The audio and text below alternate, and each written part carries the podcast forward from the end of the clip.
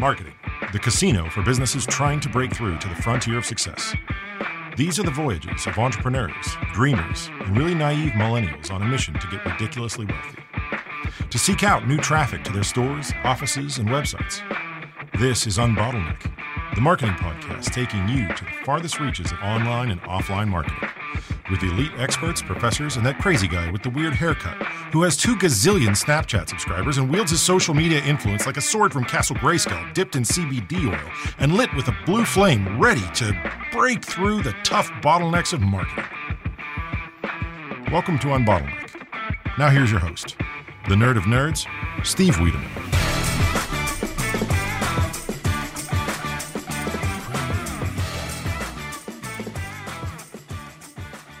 Hey everyone, and welcome to another episode of Unbottleneck, the podcast where we help solve common digital marketing problems. And today with us is Doc Sheldon.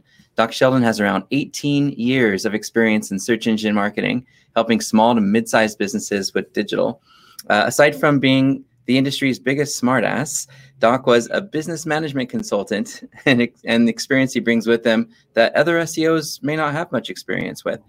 Doc is currently working for Top Shelf Copy, working with a handful of clients trying to retain and grow organic traffic through and during a um, awful pandemic that we're all still, you know, dealing with. Uh, Doc also runs an incredibly exciting conference called the Deep Sea S E O Conference. Doc, welcome to the show, and tell us a little about this this Deep Sea uh, this Deep S E O Conference. Well, thanks for the welcome, Steve. Uh, Deep S E O Con. It's a, a conference that Steve Burekstra and I we're planning to put on in Ensenada, which is just, you know, a short drive south of the border in San Diego. Yep, I know all about La Bufadora down there. And it's going to be in, in September because we had very selfish uh, motives. We were going to get together and do some deep sea fishing, and that is big sport fish season down there in Ensenada. So what we were going to do is have a one-day conference, and the second day anybody that wanted could join a charter boat with us and go about fifty miles offshore and do some fishing. The pandemic is not wrapping up as quickly as everybody had hoped. We had decided we were going to have to make a call probably a couple of months prior as to whether A, was travel going to be available, and B, were attendees and speakers going to be comfortable.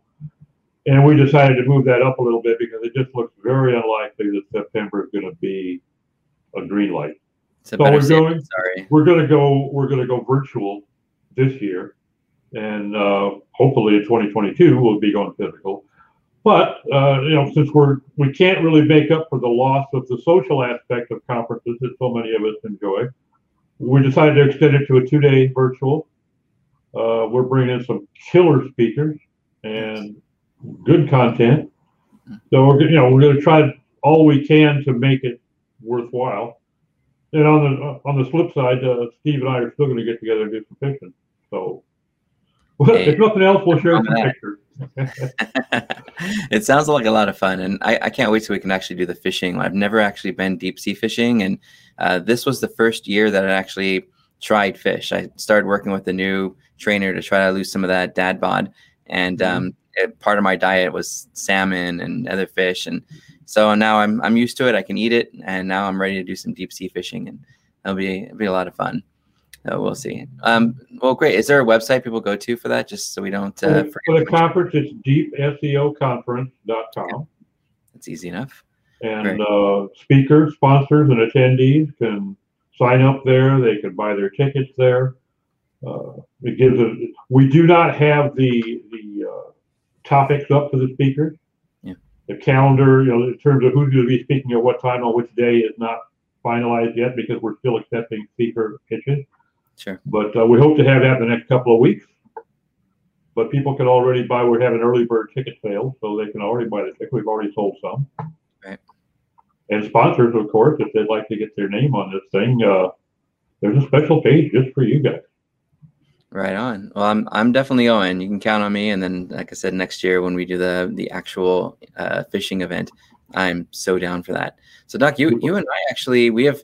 probably a four, maybe five-year history. We I think we met on, it was either a, a Skype channel or one of the Facebook groups or or somewhere. And it seemed to be the topic that, that came up the most often when we're having conversations was technical search engine optimization, all that that geeky stuff that you know, a lot of marketers uh, try to ignore. And um, sometimes they wonder, you know, I've got all this great content I put on my website. It's it's pretty. It's better than the competition's. It it uh, does more. It solves more. It's more delightful, more helpful. You know, words right out of Google's mouth. Um, but it's not ranking. And, you know, I don't know if there's just something wrong with with my content or, um, you know, these great links I'm earning. I don't get it. I've got content and links. You know, why why is my website not performing the way it should be when it comes to traffic? And a lot of that circles back to technical S E O. Sometimes it's it's as silly as someone accidentally blocking their whole website from being crawled by search engines.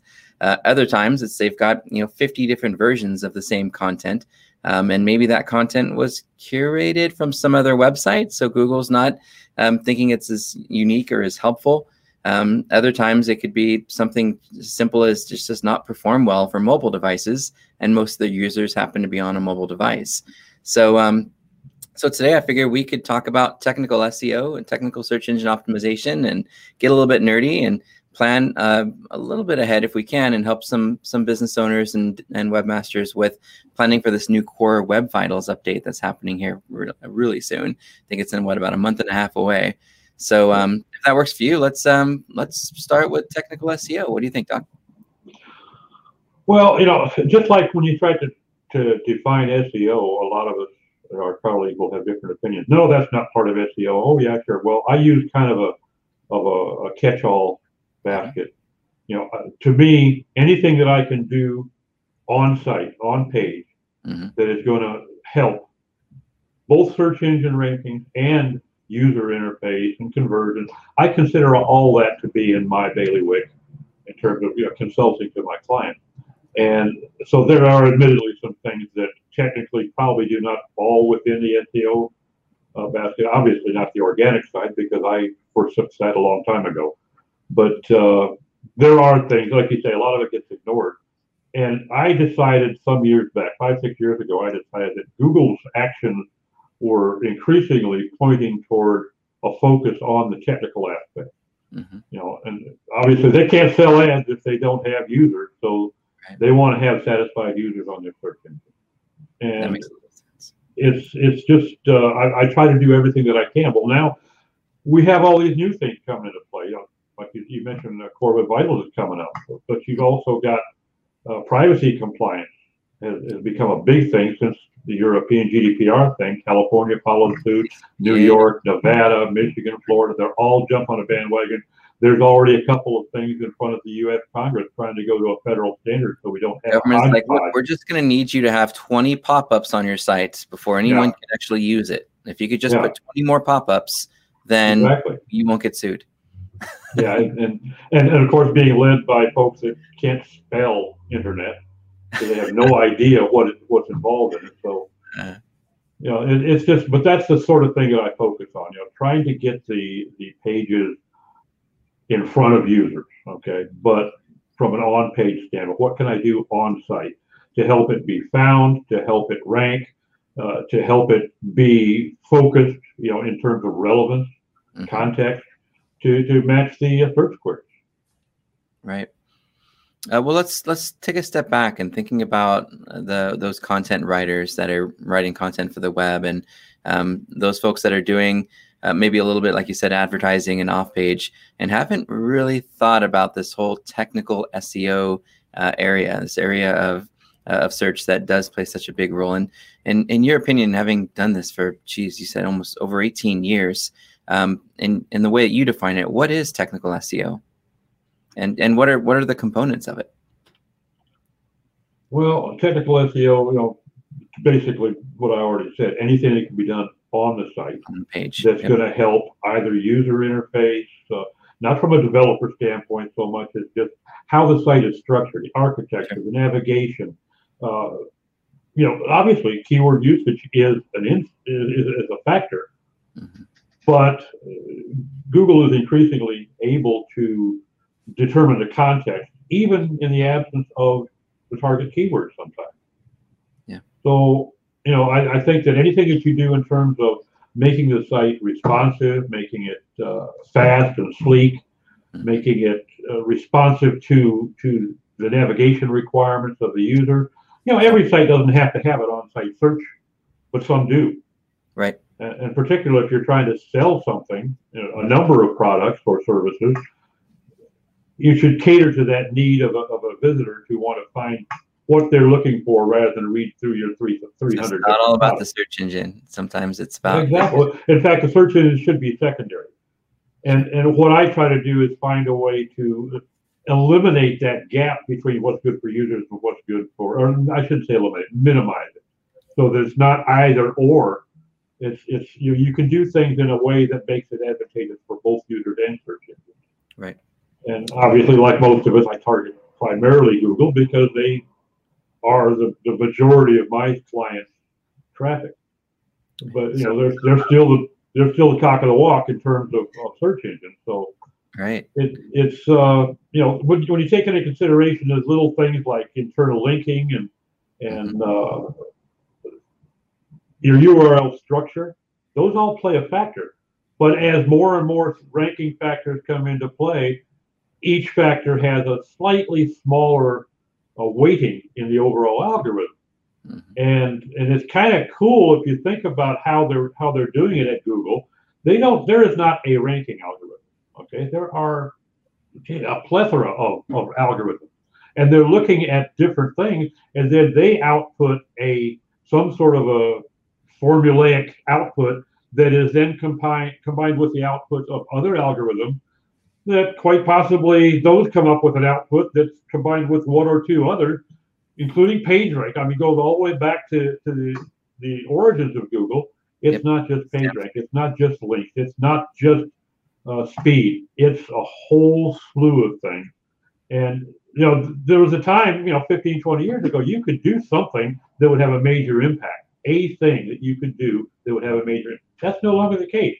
Right. Now you've got to do all the things, you know, or, you know, many of them to have a major impact. So you have to hit, you know, hit all the keys. You can't just keep hammering away at the one nail. You're going to have to hammer all the nails to really see something uh, noteworthy in the search. So something that the digital marketer can can go back to their clients, their boss, uh, you know, or or whatever situation they happen to be in where they're responsible for digital marketing, and give an, an, a little bit of an elevator speech to uh, to talk about inbound marketing and saying, hey, you know what, when we think about search engine organic, there's some things we need to do. We've already got great content. We're getting some good links. But um, on the technical side, we need to look at at on-page factors and, and start with some fundamental things like accessibility, security, privacy.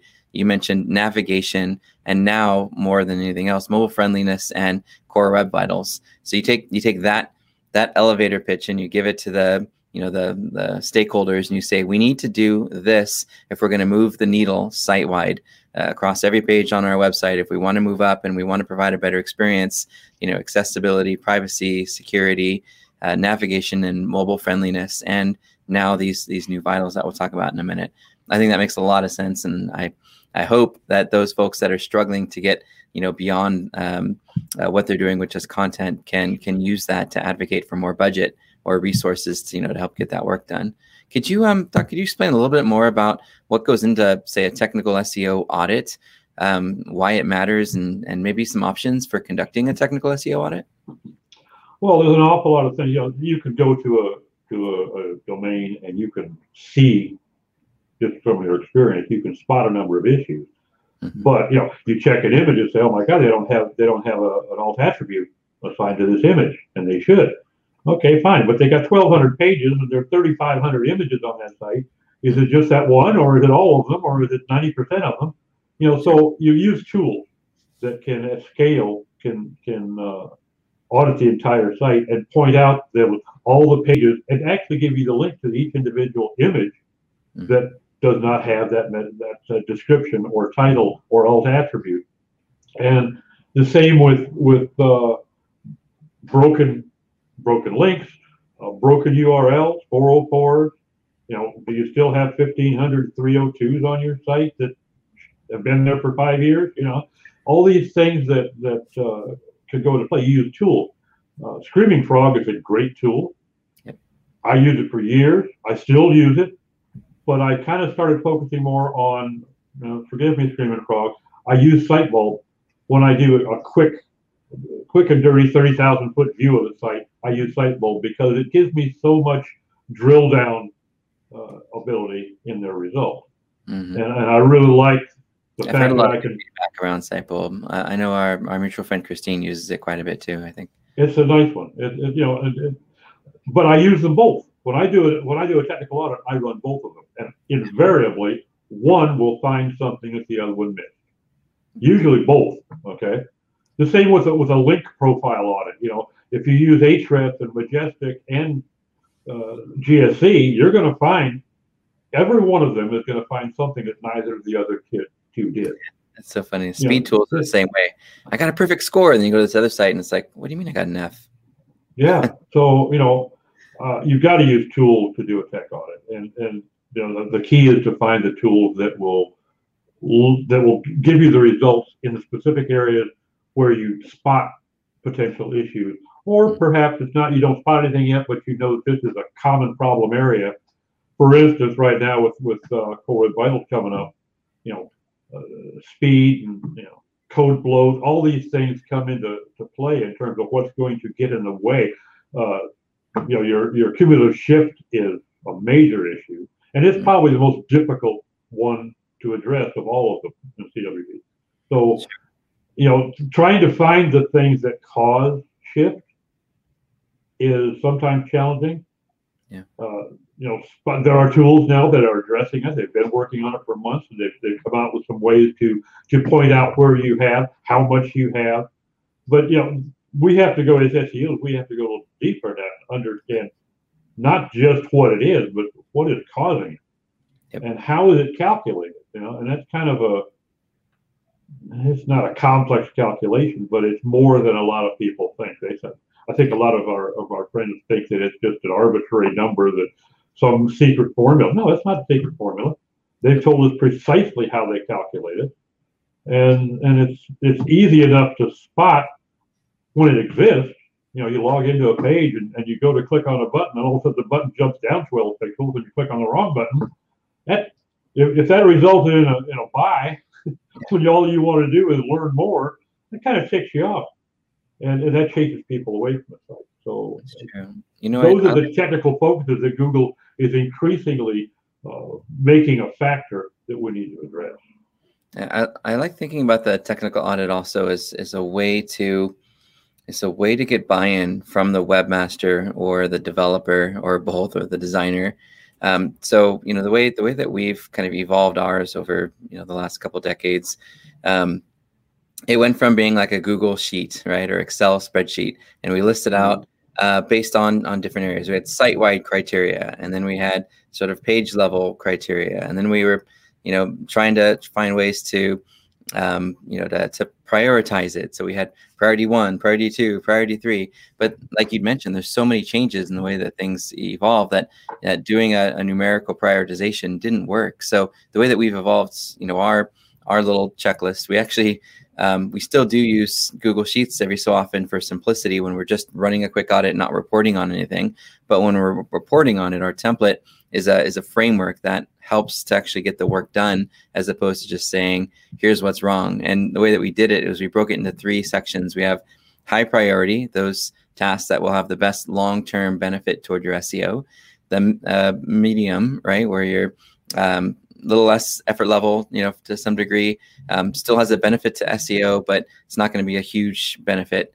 Uh, and the last one's low priority. And low priority tasks are things like just making sure you have a favicon so people don't think your site's, you know, um, a phishing site. You actually use an av- a little, you know, avatar or something to represent your business, um, little things like that. And so, so we we put our audit together in a way that includes uh, a column for pass or fail, of course, points, and the point system's based on high, medium, low. High is ten points, medium's five, and low is like two. Uh, and then we put links. Uh, I put a link to the actual testing tool that we use. I know a lot of agencies, if you go to an agency and say, hey, will you run an audit? They'll run it for you, but they're not going to tell you where they got the data. They're not going to say Sitebulb, SEMrush, or, you know, or Screaming Frog. They're just going to say, this is how we got it, and if you want us to fix it, we can.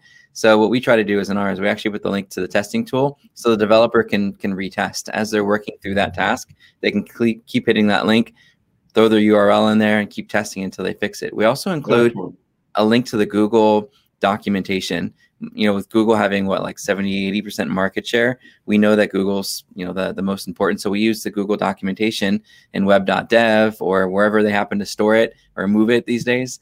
Um, because the first thing I've noticed when we give an audit to, to a client um, is that the developer will kick it back. Your S E O guy doesn't know what he's talking about. Yeah. Um, I'm a programmer, I code things. This is, you know, this isn't going to help you with your rankings. And so what I do is I include that link to the Google de- uh, developer document so that the business owner or the S E O specialist that we're working with can say, well, why does Google say this?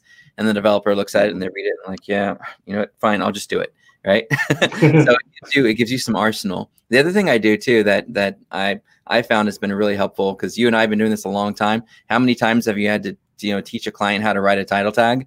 So we record everything, so we don't have to keep saying the same thing and being, you know, redundant through our careers. So I, I record a little, you know, five to sometimes fifteen minute video that walks through how to do the audit, walks through examples and, and case study, and walks through, um, you know, before and afters where I can, so that, um, that when the client looks at it, the developer looks at it, the, you know, um, the, the stakeholders look at it, They they know how to do it themselves. They've got the document from Google saying why. They've got the video showing them how to do the audit and how to fix the problem. Um, and then, of course, they've got the tool to use to be able to run the test. Now, what's neat about doing that is that it empowers the client and, and the client team to be able to do a, a refresh and to be able to check their work. Um, that way, you know, um, you can focus your energy on building a better strategy and being a coach and a guide, because if you're in the weeds doing all of the work, you can only handle so many clients at once. But when you're when you're just there as sort of a second set of eyes, you can handle a much larger group of, of clients. So that that framework for for our audit, um, we give it away in our, our little academy of, of search that I think you and I have talked about before. But um, uh, but it seems to work really well, because it it provides the defense that you need from the developers that think they know it all. It provides the the the tools so that they can test and retest themselves if they're trying to, you know, tell you that you're you're wrong. Um, and it provides training documentation to empower the team to be able to do the uh, the audits themselves. So that's what I, when I think of a technical audit, you know, that's that's what ours has evolved to. And then, of course, I see, you know, someone like uh, uh, you know, Ann Cushing's or um, you know, some of the other other rock stars in the industry, and I'm like, Alan's even, you know, Alan Flywise. I'll look at at his, I'm like, okay, I know nothing. Yeah. So good. Uh, you know, uh, the first time Alan sent me one of his audits to look at, and I thought, holy Christ, what am I? I'm, like, I'm swimming around with sharks here. This published, because I, I know I know a publisher. Yeah. No, he he uh, yeah, he's definitely one of the rock stars when it comes to audit. Yeah, I love looking at that. Well, what do you what are your current best practices on how uh, website owners can improve S E O? I know we talked about a bunch of factors, but from a best practice standpoint, um, you know, what, how, how would you approach that if someone were to say um, on the team, hey, what are what are some best practices for how we can, you know, uh, manage and improve? Maybe not just the the set it, forget it stuff, but sort of on an ongoing basis. What are some things like a cadence that we could be doing to improve our technical S E O? As site owners? Mm-hmm. And for site owners, it's a little bit more difficult, because trying to stay abreast of what's happening and what's hot and what is, is true and what's uh, conjecture is a full-time job. You know, I mean, it's challenging for us. So, you know, for, for a guy that's trying to run a business and one hundred fifty employees to also try to stay abreast of it, it's, it's just not doable. So I think what you need to do there as a site owner is you have to have somebody you can ask. Hey, okay, if if you want to follow the, the blogs and trade mags and say, hey, I saw this on Search Engine Journal. Is this guy right? Is this true? Or I saw this on some obscure little blog that nobody's ever heard of, or somebody on Quora said, or, you know, if you have somebody like that available to you to help you, not just say, no, that's wrong because, but to, or not just say, no, that's wrong, it's this way, but also to be able to show you, like like you're doing with your site audit, you know, that's, that's wrong because, look, here's what Google has said, you know. And I often, you know, when I get questions like that from site owners, I'll say, no, you know what? Let me show you Bill Flossie's blog. Let me show you this guy here on on. Uh, on you know, every time I go to Bill's blog, my my brain explodes, and it takes me two hours to put it back together. He's so yeah. such a genius. It's amazing. Yeah, and so so I, I have I have references that I will will show them to help them learn, not just, you know, you remember my when I did the critical thinking book.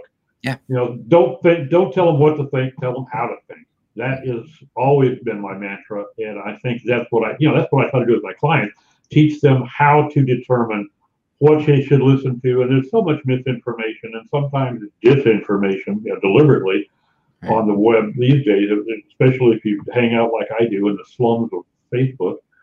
You know, that you're going to see an awful lot of information that sounds very attractive. You know, it, it's it's appealing because it's convenient, right. and it's right there, and you don't have to think. It's just easy. You don't have to poke out.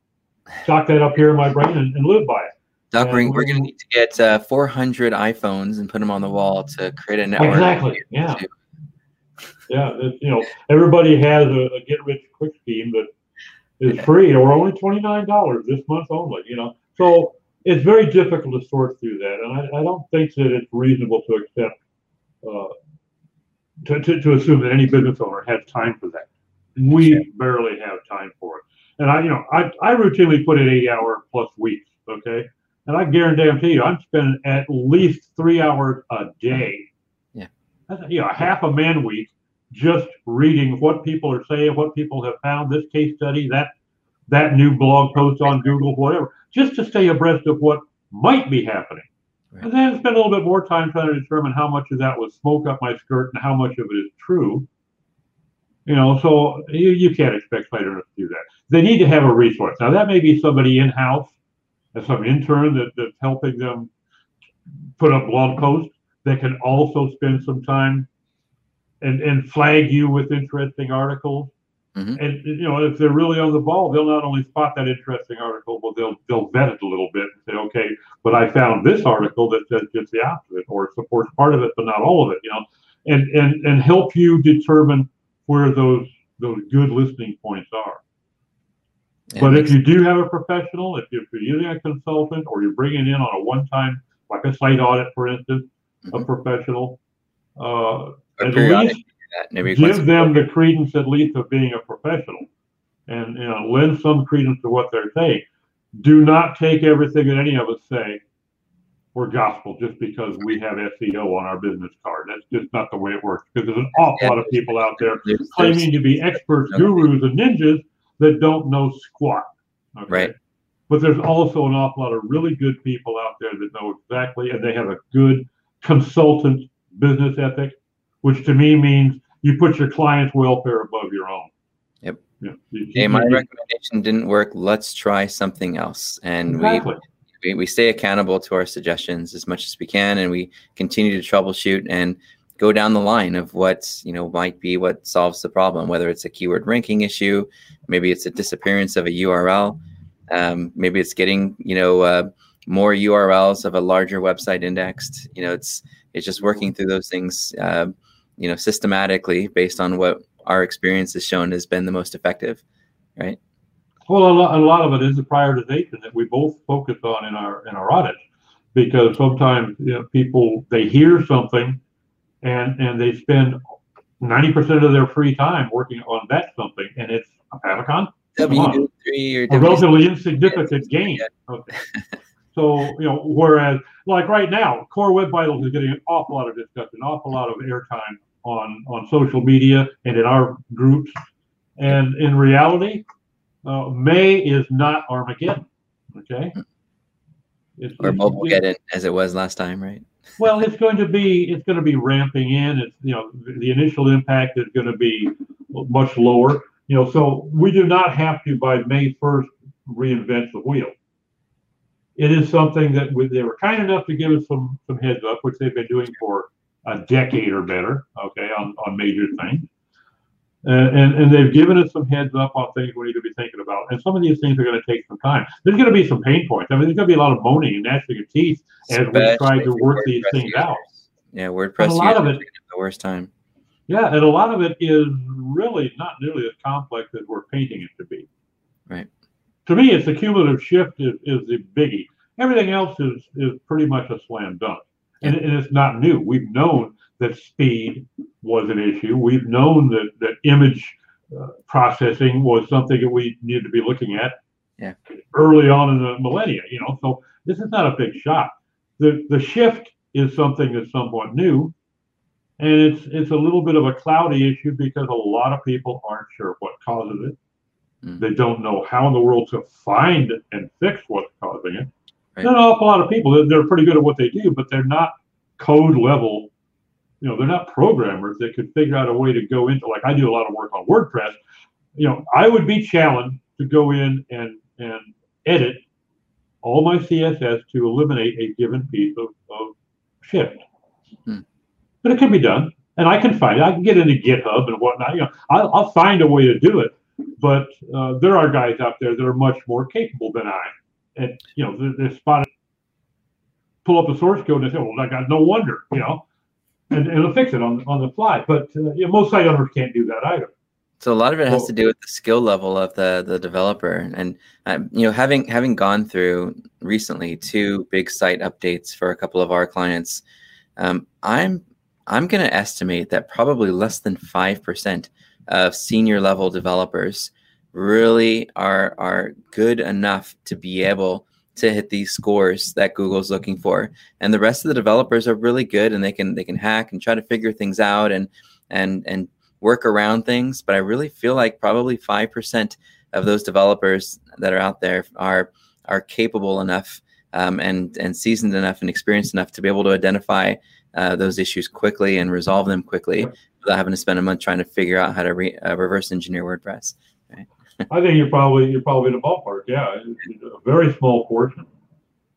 So, so a lot of developers, unfortunately, who are listening to this and, and learning about technical S E O, you're gonna you're gonna get some crap from your your client, and be ready for it. It sucks. We're all figuring it out. It's all new new.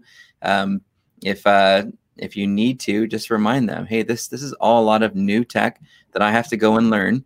You know, if you want to pay me to learn, you know, this particular area, I can do that. Or I can refer you to somebody who I think is better than me, which is probably the best ethical thing to do. Um, even though they might be a little bit more expensive, they'll be able to do this because they're more familiar with it. And then I would go back to that developer, if you're the lower level developer, and say, hey, could you teach me this? Could you train me this? So the next exactly. time I'm there, I can so be better. Next time you you have the answer. Yeah. Yep.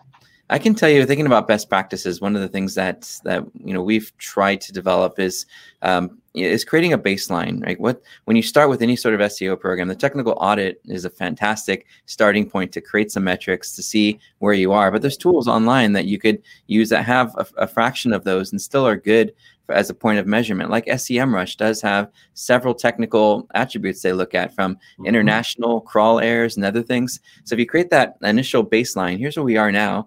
And then every month you hold your your development, web development team and webmaster team accountable to improving those metrics, um, and then set a K P I goal, you know, a key performance indicator of of you know uh, maybe ninety percent or one hundred percent fixed of all those different issues that you have at the beginning of the year. At the end of the year, you provide an incentive. Hey, hey team, every month I'm going to be checking on you to see how you're improving these different criteria. But at the end of the year, if you're able to get a score of this or better, Um, then here's a bonus or incentive for you. I think that, yeah. and, and then what happens every week, uh, a little nudge to the team. Hey, it's Monday morning. How's our Search Console and our rankings and our performance and our coverage issues look? Right. And, uh, you know, just, just that quick little five minute check, because if you miss that, if you miss it, several weeks could go by and a page was de-indexed that was generating mm-hmm. potentially tens of thousands, maybe even millions of dollars, depending on what industry you're in. So I think from a best practice standpoint, it's just logging in to the different tools that are available to you. The free ones like Google Search Console are great. Once a week, checking everything to make sure there's nothing crazy or scary going on that you need to worry about. And then um, really holding the team accountable to meeting the, the K P Is of improving those initial baseline metrics Um, over the course of time. If I were to give any advice without getting too detailed on on some of the actual technical pieces, that's what I think I might do, uh, just kind of as a baseline. You know, before we were talking about web crawlers and PageRank, um, we use a lot of spider spider-like language. You know, my my spidey senses are tingling just just thinking about this sentence. Um, with words like web and web crawlers and S E O. Uh, Doc, can you explain in basic terms uh, how users... Um, how they get their websites crawled by search engines like Google and what they need to know and how often this, you know, these um, kind of core updates change? Well, how often, I'm going to address the how often first. we don't really know. Okay, but yeah, I think every day they're they're making changes, but we don't really. Well, yeah, there, there are several changes on a daily basis, but the majority of them, of course, are very very small, and right. and the impact that we could see is minuscule, if if even notable. But uh, you know, so I think that's that's something I can't answer because we don't know. But just assume that you're going to either hear from Google or you're going to hear in the industry, if you've got your ear to the ground, that something big seems to have happened this weekend. Or we're seeing an awful lot of flux right now, you know, the old dance. You know, something is going on. Uh, a lot of sites in this niche seem to have taken a hit, or a lot of sites in this niche seem to have taken a big boost. And so it's worth looking. But as you say, you know, just, just keep an eye on things is, is the key. But in terms of why, where did web and crawler and spider come from? Uh, I think uh, Sir Tim Berners-Lee was probably the origin of that because he referred to it as a web. And, and I assume that his, his thought Wait, process is... I beg your pardon? That wasn't Al Gore. I thought Al Gore invented the web. Yeah, when he invented the internet, right? Yep. But, uh, you know, he was, uh, I assume, thinking of, of the web, the fact that there, there are many paths to each node on the internet. Okay, yeah. I mean, there, it's not a matter of simply going from point A to point B. Right. You can go from point A to point Z through all of the other letters of the alphabet, and they'll still get you to Z. Hmm. And the thing is, the difference between uh, you and I, you know, we want to get to Z. The The search engine wants to hit all those nodes. Yeah. They want to identify every single one of them and the paths and the relationship between each of those nodes and the other. So, you know, that's, they're building their graph, if you will. You know, we, we refer to the lit graph. That, well, it, that is basically a, a, a graphical representation of the internet. Yeah. Okay. In terms of links. So that's what the spider is following. And if you think about a spider, you know, crawling across its web, it's it's it's wanting to get out there to that fly that's stuck at the edge of its web. It's going to take the most direct path, mm-hmm. but there's an awful lot of paths available to it. And sometimes the wind is, or a falling leaf has broken that web, so they've got other ways to go around it. You know, and it's, it's, I think we need to think in that context in terms of the, of our linking structure, both internal and external, mm-hmm. the relationship between nodes in that graph, and and. Uh, how we get value, you know, link equity from one point to another is going to be affected by how many other nodes are relating to each of them, you know. Sure. So you know, when you have six different versions of the same link on your homepage, uh, that's a waste of link equity, you know. Sure.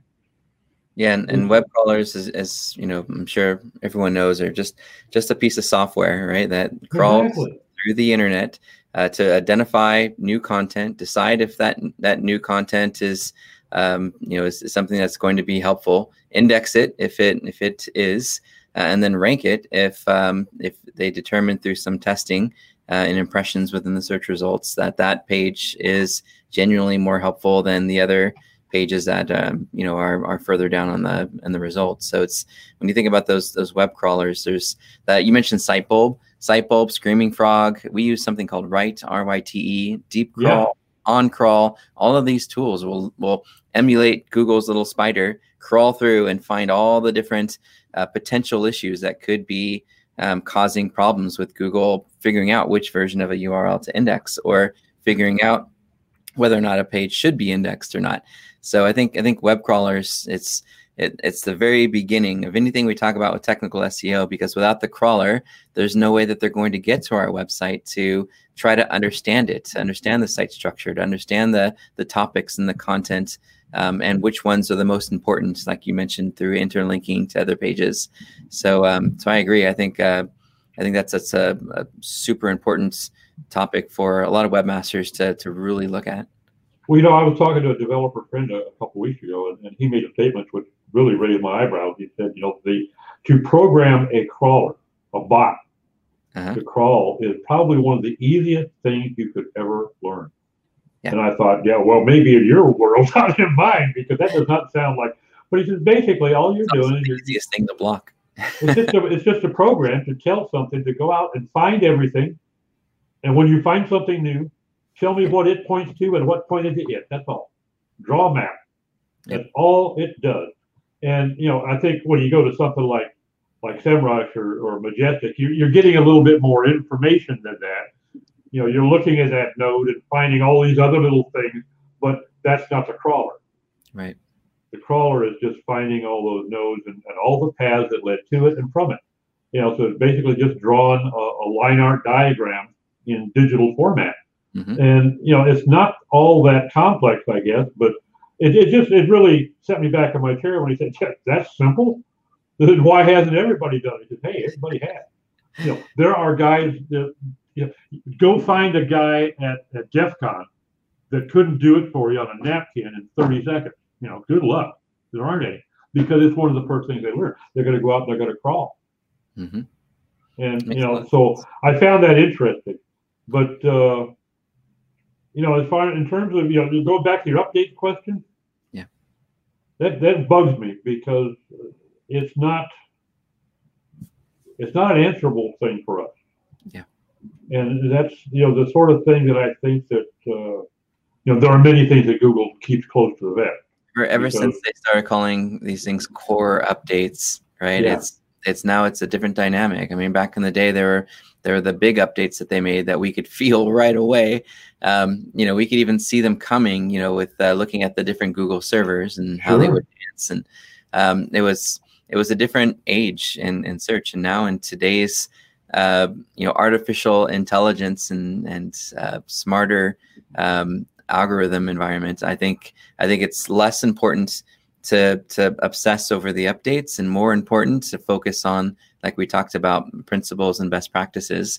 If you're doing those things and getting better at them and listening every week to, like you said, the um, things that are happening and to see if there's any merit to them, um, you should be okay. I know there's a lot of anxiety in our industry from like, oh my God, Google's making an update and we're going to lose all of our rankings. No, not if you're not if you're following. If best you're doing the job right, you won't. yeah. Yeah, rarely do we have a client that, that gets impacted. We've had a few that were in healthcare that got updated a few years back when Google made an update that we feel affected sites that um, talk to things that had to do with your your finances or your health or something. So, um, but we help them recover. We we help them to you know to instill more trust for users. Users stayed on their website a little bit longer than they did previously, and we started to see that that pattern of user behavior and improving exit rates and bounce rates have an impact in and helping return some of our keyword rankings. But um, but it wasn't a lot of work. It was just more um, you know more focus groups and and um, test groups to ask, how can we improve this page? How do we make this page a page that you would stay on and trust and buy from? Right? How can we make this page better? And there's so many folks that just obsess over tactics instead of just asking their users or potential users how they can make the page more helpful, you know? Yeah. And, um, and I think that, you know, an awful lot of times it's, it's, for me, my advice to my clients is almost always color between the lines when you can. Yeah. Follow the rules, follow the guidelines, because then if you do hear that an update rolled out this weekend, you don't have to go check G S C with a sense of dread. You check it with a sense of anticipation. Did yep. I take a big boost? You know, because you're doing it all by the rule. And yep. and nine times out of ten, if you are following the guidelines and keeping your ear to the ground in terms of what's coming up, you're going to get a boost rather than a hit. Yep. Yeah, my, my friend Johnny Aldeeb, our web analyst over here, uh, dove in this morning. I can't wait to hear the updates, but he dove in this morning after a reported update that happened last week. So we're we're testing last four days versus the same days the previous week, just because we know there's sort of weekend, um, you know, seasonality. But um, but like you said, it's not with, oh God, I hope none of our rankings dropped. It was like, oh, yeah, cool, more like, oh boy. Exactly. Well, I want to be respectful of your time. Are you good for another fifteen, twenty minutes? Sure. Sweet. All right. Well, next question that we had lined up for you, if uh, if you can handle the interrogation, is that there's a number of business owners and entrepreneurs that get frustrated and lost in the technical size of their websites. Can business owners get by with just the basics and then outsource the technical S E O to those that kind of live and breathe it? Where's the balanced approach uh, for those who just don't feel served by diving deep into the extremely technical side of things? No, a balanced approach is, is you know, certainly doable, mm-hmm. but I think, you know, like I said earlier, you got to take everything that you hear with a grain of salt. Yep. You know, if, if you have a, a consultant either proposing his services or he's actually already on board as a consultant, if he makes a claim, ask him, what does he base that on? Is that anecdotal? Is that based upon his own testing? Is that something he read on a blog? Is it something he read on, on a Google blog? You know, right. it, it may be perfectly valid. First of all, you're going to task him with justifying what he says, which is always a good thing with any business relationship, but it's also going to be educational for you. So you're going to you're going to walk away from that conversation a little bit more informed, and that's going to serve you down the road. So, you know, finding that balance is an ongoing fight. You're going to, you know, if you could go to Amazon and order up a, a drum of balance, you'd be in good shape, but that's not how it works. It takes time. And, and, and it's going to be a factor, you know, of, are you talking to the right people? Are you asking the right questions? Are they giving you good information? And you're not going to hit it out of the park every single time. You know, and, and if you're an entrepreneur, you already know that you've got to take risks and you've got to, to stub your toe a few times. You know, you got to kiss a lot of frogs before you finally find that prince. And when you do find that prince, you hold on to it. If you've got a consultant that has led you uh, well, that served you well and given you results, do not let that guy go. Yeah. You know, because it's not that they're that rare. There's a lot of very good S E O consultants out there. And, and but there's also some that aren't so good. There are some that have the right ethics, but they just haven't got the experience yet, or maybe they're misguided. You know, you are not going to kiss all frog or all princes. You're going to have a few frogs in there. So when you find that prince, you hang on to him. You, you nurture that relationship. And when he finds a client that will listen to him, mm-hmm. he's going to nurse that relationship along as well, because that's that, that's the, the stuff that dreams are made of. You know, I know I'm, I'm not too humble to ask for second opinions. If I feel like we're Ooh, we're not able to solve a problem, I'll say, hey, client, is it okay if I bring in another consultant who I trust to give me a second look? You know, mm-hmm. and it's, that's that's something I think. A lot of, um, I think you've seen this too at a lot of the the conferences we used to go to. There, there are personalities that are um, sort of, I know everything and don't need anyone. And, mm-hmm. and there's personalities that are always learning, always humble, always, you know, scholarly and, um, you know, looking to get other people to share their ideas and their, um, you know, and, and just be synergetic. So I think, I think that's, that's when you're choosing a consultant. I think that's a good question, is to say, um, you know, if, if you're struggling on a task and we've been working on it for a few months and you just can't seem to get through it, um, what do you do to get over that hurdle? And if the answer is do more research, if the answer is um, keep trying, um, then you might have the wrong guy. If the answer is, you know, I'd, I'd probably reach out to my peer group and, and pull in, uh, you know, somebody else who I, I trust who can give me a second set of eyes, or a group of people who I can give a, you know, ask a broad question to and, and get some answers. I think that's well, that's a, the cool thing about our about our industry is that, in spite of the fact that you and I are, are essentially competitors, okay, at a different level, you know, because you deal more in enterprise, I deal in S M Bs, but we are competitors. Yet we share, we help.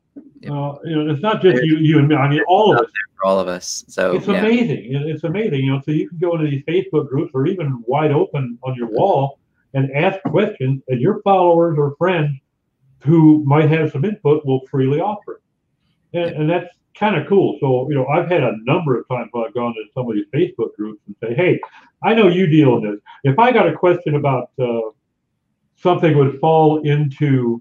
The realm of what Casey Marquis works on, you know, heavily uh, food blogger, which is a, a very unique niche. If I've got a, a client problem that, that kind of is similar to that niche, Casey's the first guy I'm going to go to, and I have no doubt whatsoever he's going to give me a very honest, upfront answer. He's going to help me, yep. and then I'm going to be able to go to my client and say, "Okay, I talked to this guy. He has all these clients that specialize in this niche. His testing indicates this." And I trust this guy one hundred percent. Yep. And that's going to carry some weight. Okay. I would hope that my client is also going to think, "Hey, it's kind of cool. You know, he didn't he didn't try to blow smoke up my dress. He actually went and talked to a colleague, and you know, somebody who has he readily admitted that somebody else has more expertise, You know, yep. So it's a win-win. The client and we, and we do regularly refer business to each other. You know? So yeah, it's it's a normal thing. Whenever, you know, we, we get a client and we're like, you know what, that's not really a client I feel like I can do a good job with. Um, uh, Eric Ward, you know, who who passed uh, a few years back, was a, a good friend of mine, and um, shocked me one day, called me and he said, hey, how would you like to work with, uh, you know, I think it was at the time, it was like the third largest uh, uh, real estate site. And I'm like, are you kidding me? Why, why would, this is perfect for you. Why would you do this? Like, no, I just do links. So you, they really need more on the, the technical and content and, um, and creative side of things. I'm like, wow. You know, I just got a referral from somebody who I've always looked up to as like a, a god in digital marketing. Um, and that's, you're right. That's the essence of our community. Um, as we, as we keep digging into technical S E O, one of the things that we've been challenged with recently, more recently than ever, is video. Um, we know that video gets people to um, to trust you more. There's an authenticity layer. There's a professionalism layer. But there's a lot of embedding issues that affect page speed and performance and, and layout. Um, just ends up just completely crushing our performance. So we'll use tools, tools like Lighthouse and the Google PageSpeed Insights, you know, to, to try to measure it. But what have, what have you noticed with video? Is it at this point with technical S E O in two thousand twenty-one, do we just let video go so we get faster page speeds and performance? Or do, do we figure out a better way to uh, incorporate video so it doesn't affect page speed? Or who cares? I think it, well, a lot of it, of course, from a technical standpoint, a lot of it is how you're loading it. Okay. You know, for instance, if you're putting a video at the top of your page, uh, you've thrown away one of the greatest tools, because if it's down below the fold, you can start loading that video before the user gets to it, before they scroll down into it. So you, okay. you, you, you're in a partial preloading mode. Sure. So, you know, while you've got you've got uh, six, eight hundred words of, of post up there for them to read, introductory posts, before they scroll down to the video, you're already sufficiently loaded on the video that they're not going to be buffering. So that you know, so, now your user experience has improved somewhat. So a solution might be to put a call to action at the top to watch a video and then have that scroll to the bottom of the page? That, that is that is one thing you can do, but you know, you would still want to start preloading that thing as soon as the, the call to the page is made. Yeah. You know, but I, I you know what I like to do is write a couple, three paragraphs of content at the top of the page so that the video itself is below the fold. Mm. So because a lot of times if, if they see, let's say it's halfway below the fold, if they see this video, a lot of users will just skip the content entirely, assume that it's about the video, and go right down and hit the play button. Okay. Right. And guess what? You know, thirty seconds in, they're buffering. Okay, depending upon a lot of things. The Unless, best solution, yeah. my my experience has been a C D N. Because you know, YouTube does a decent job, uh, considering, especially when you consider the vast amount of, of video traffic they're serving. Yeah. But considering isn't always enough. You know, so I think that a C D N is the ideal solution, assuming that it's properly set up. Sure. And a lot of times you need to talk to your C D N and tell them, okay, look, I'm not worried so much about images. I'm worried about video because my site focuses heavily on video. And that's going to that's going to allow them, you know, understanding your, your needs up front, they can set things up a little bit differently. They right. can handle your caching a little bit differently. So that video is always preloaded on the server. At least for the first first ten days, thirty days, whatsoever, since sure. publishing, they, they keep it preloaded on their server. That sort of thing has a tremendous impact. So I've, I've seen a, a lot of a lot of folks that are doing or learning technical S E O are still sort of new to this whole idea of a content delivery network. And content delivery networks, for those who don't know, are uh, a way for you to, to provide a cached version of files on your website uh, across a cloud. So instead of um, Instead of the, the data packet having to travel from where the web server is, perhaps your web server is in Michigan and you're in California, you know, your data is going to have to go through all these different hops before it finally gets to your computer. And a C D N has, has basically servers all over the country and one in California.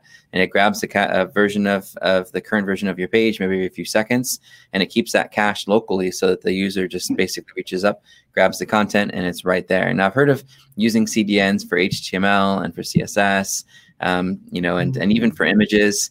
But um, but for video, that's interesting. I know Amazon S three has, has a, a framework for that that allows for it. And I think Akamai Um, but it's it's interesting. So one one solution to help potentially improve performance issues caused by video uh, would be to host your own video and keep a version of it on the C D N as opposed to embedding a YouTuber or uh, Vimeo. Does that sound right?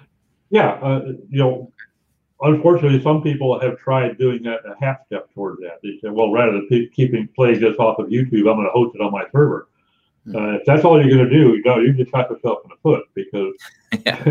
you know, now you're going to be you're going to be slower than YouTube. First of all, right. Serving it. You, all right, why did my website crash? Well, you have you know three thousand videos trying to be loaded at the same time. Yeah, and you might also be getting an email any day from your host requiring you upgrade to the next level of hosting because your bandwidth just went through the ceiling. Exactly. So you know, that's, so uh, there's a lot of things that can be done. I I'm not. Uh, I haven't used a lot of Vimeo. I've, you know, posted, uh, hosted a couple of Vimeo, uh, Vimeo uh, videos, but uh, I haven't done much with them. I typically use YouTube. Uh, it isn't. If I have a, so like for instance, Steve and I have a, a, a co-venture going on with uh, Mentors on Tap, where all of our content is on video. I mean, we do have some written intro, but it's it's video. And presently, we're just embedding from YouTube. Mm-hmm. It hasn't become an issue yet, but we're keeping our eye on it because it it sure. probably will at some point in time. And then we may need to. We've we've done it with with uh, YouTube, and it's created problems for us. So. Yeah, at, at some point it will. Well, so, I, know, I know a lot of a lot of folks really want to hear about this Core Web Vitals, and uh, I feel bad because you know I'm sure a lot of them were like Core Web Vitals, and then they're like, when are they going to talk about it? Uh, with the limited amount of time that we have left, we dive in and talk about uh, Core Web Vitals. Um, you know, we're learning obviously that Google is getting more s- specific about the set of criteria that they're looking at as ranking signals. Can you explain a little bit more about Core Web Vitals and how these relate to the overall user experience, Doc? Well, Google started talking to us about two years ago about uh, upcoming algorithm focus right. on uh, page experience, which is going to deal with their security, safety, mobile friendliness, and those interstitials that we all love that pop up and cover up content. And, and telling us that was going to become a major factor at some well, not major, that it was going to become a ranking factor at some point in time. Uh, it hasn't gotten here yet, but now what they have added to the mix is the Core Web Vital, which is, is three things. Uh, your largest contentful paint. So that's, you know, what can the user see that is going to show up on their monitor or, you know, on their device that they can see and actually start to consume. Mm-hmm. And and then what is the first input delay, uh, which, had, you know, and all these have their own levels of what is acceptable, what's good, what's unacceptable. And then what's the cumulative layout shift is what I, I mentioned a couple times before, the, the shift, which is when you see a site, uh, the page loads, and then all of a sudden you see everything jump down half a screen because something else loaded above it. We and, have two and, that, and, and that can be frustrating. First of all, you lost your place. If you're just reading, if you're trying to click on a link or a, or a button, uh, now you just clicked on the wrong thing or missed entirely. So it's frustrating. It, people will leave your site when they see that. Right. And uh, so that's one of the things that is, it's new. We haven't been terribly, most of us have not been terribly concerned about that. If it shifted a little bit, okay. If there's not another button to click right above it, no, no, no harm, no foul, right? Well, it is a harm, a foul. And so what they did initially, they started to uh, to introduce the uh, the impact fraction, which was basically uh, how much things moved. Mm-hmm. And the problem with that was that the impact to a page, in terms of you know. in terms of the search engine, of moving a little bitty five pixel button by two pixels was one thing. Moving a one hundred fifty pixel text box that same amount was much greater. So they added to the mix the uh, distance fraction. And that was, you know, they multiply them times each other. So if you take something that has a, a zero point seven five impact fraction and a zero point two five distance fraction, you multiply them times each other, now you get a zero point one eight seven five, okay? Right. Then basically they, they equalized a bit so that the, the guy whose huge text block or large image shifted by three pixels wasn't impacted more than the guy whose little five pixel button moved shifted the same amount. How, so are, you, how are you testing? Are you using like um, uh, webpagetest dot org slash uh, what do they call it now? Core Web Vitals or something, um, yeah. or or what? What are you using right now to uh, if you're if you're looking at your page or anyone listening wanted to see how their page performed? What's the best tool that you recommend so that they could look at their pages and see how their their current current current uh, Web Vitals are? The best, I guess, I would probably say SEMrush. Okay. Okay. But that's but that's not a free. Oh, you beta tool. tested there. Uh, that's right. I remember. Yeah, I beta tested that, and and uh, I've, I've been using the entire tool since I got access to the to the account, and I've been very favorably impressed. They've made a lot of changes over the last few years that I was not using because I don't chase rankings, and I was always seeing SEMrush as a ranking tool, and it it really is much more than that. Their right. their Core Web Vitals uh, gives you some nice drill down, but Uh, webpagetest dot org and uh, G T Metrics both offer Core Web Vital analysis. Uh, they're good. Like everything, when I just look at technical aspects, I never use a tool. I might have my favorite because it's quicker, you know, as opposed to having to run a complete crawl. I can just look at this particular aspect. It'll give me a quick snapshot of things. But uh, when I'm doing a tech audit, I'll always use two or three different tools and, com and combine. And I'll generally I'll pull their outputs into the same spreadsheet and combine them and see where the deltas are. Because sometimes you'll find that one disagrees, mm-hmm. uh, particularly if one of them happened to be a Google tool, like, oh, page test speed, you know, uh, what page test? I'm sorry, a uh, page speed test. Uh, I I don't find that to be consistent mm-hmm. at all. It's frustrating. If if I get two similar results on that, it is it's time to stop working and get drunk because it just never happens. Re rerun. I just I just ran it and now my score is like thirteen points off from what it was five seconds ago. Exactly. You know, and yeah, we we were talking about that here at the office, and and Dan on the team was like, at any given moment, there could be more traffic coming to the website that'll affect it. Um, it yeah. could be the server. A lot of you know, you know, yeah, it could be anything happening that. that uh, affects that page speed. So it's kind of an unreliable thing. I think the action item then for a lot of businesses is, you know, to, to use one of the, those tools. If you have SEMrush, use their new tool um, so that they can determine, well, you know, where the, the current issues are with how the page moves, with how the page is being served to the user, um, less about so much about the, the uh, overall speed of the page and more about the user's experience and how that page is being loaded at the time that they're looking at it. And it sounds like above the fold is is like the new priority.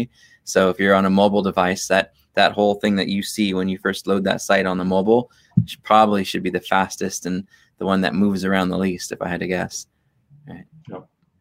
There's something else, you know, in terms of how Google initially was going to worry about impact fraction until they added a distance fraction. Yeah. Keep in mind the fact that it's the upper left point of whatever item.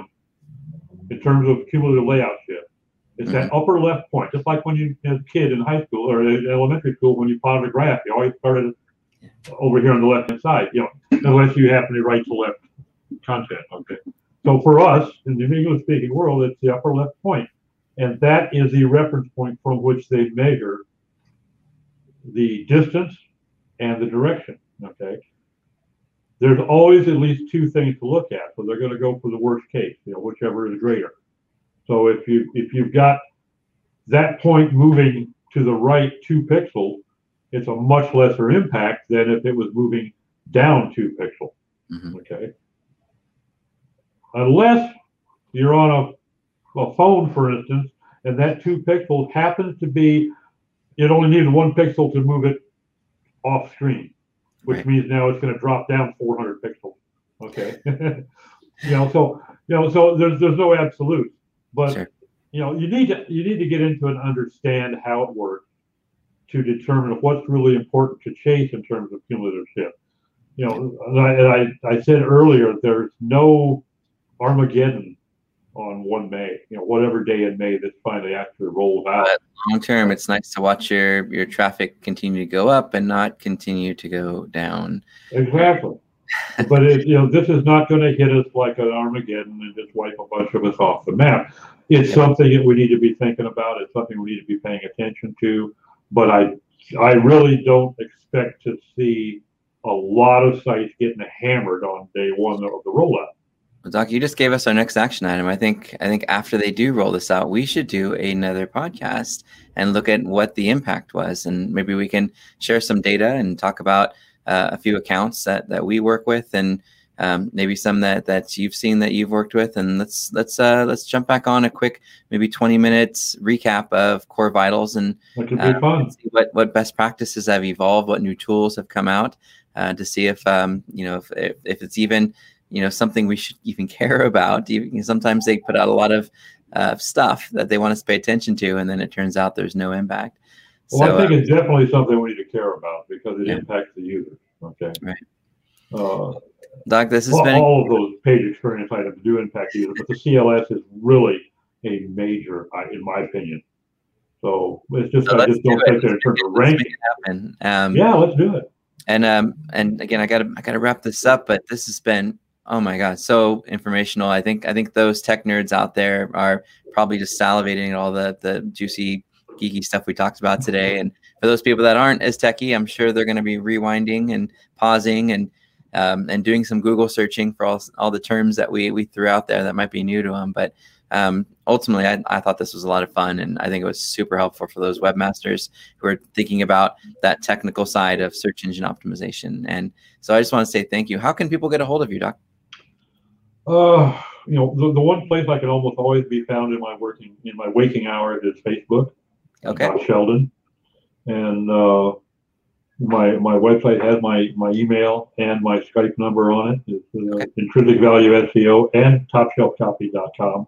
Both have my, my contact information on it. We'll, we'll put that in the um, comment area, the description area of the video, and maybe even overlay it after the fact. So, Doc, that's the way to find me is on Facebook. Because I always have that up on one of my monitors. I'm, I'm just a, a junkie for wasting time. Yeah, well, that's where we find our community, though. So it's it's all good. I'm there with you. Exactly. Thanks again, Doc, for everything. And we will see you on the next episode. Guys, thanks for listening and have an awesome day. Thanks for the invite. I enjoyed it.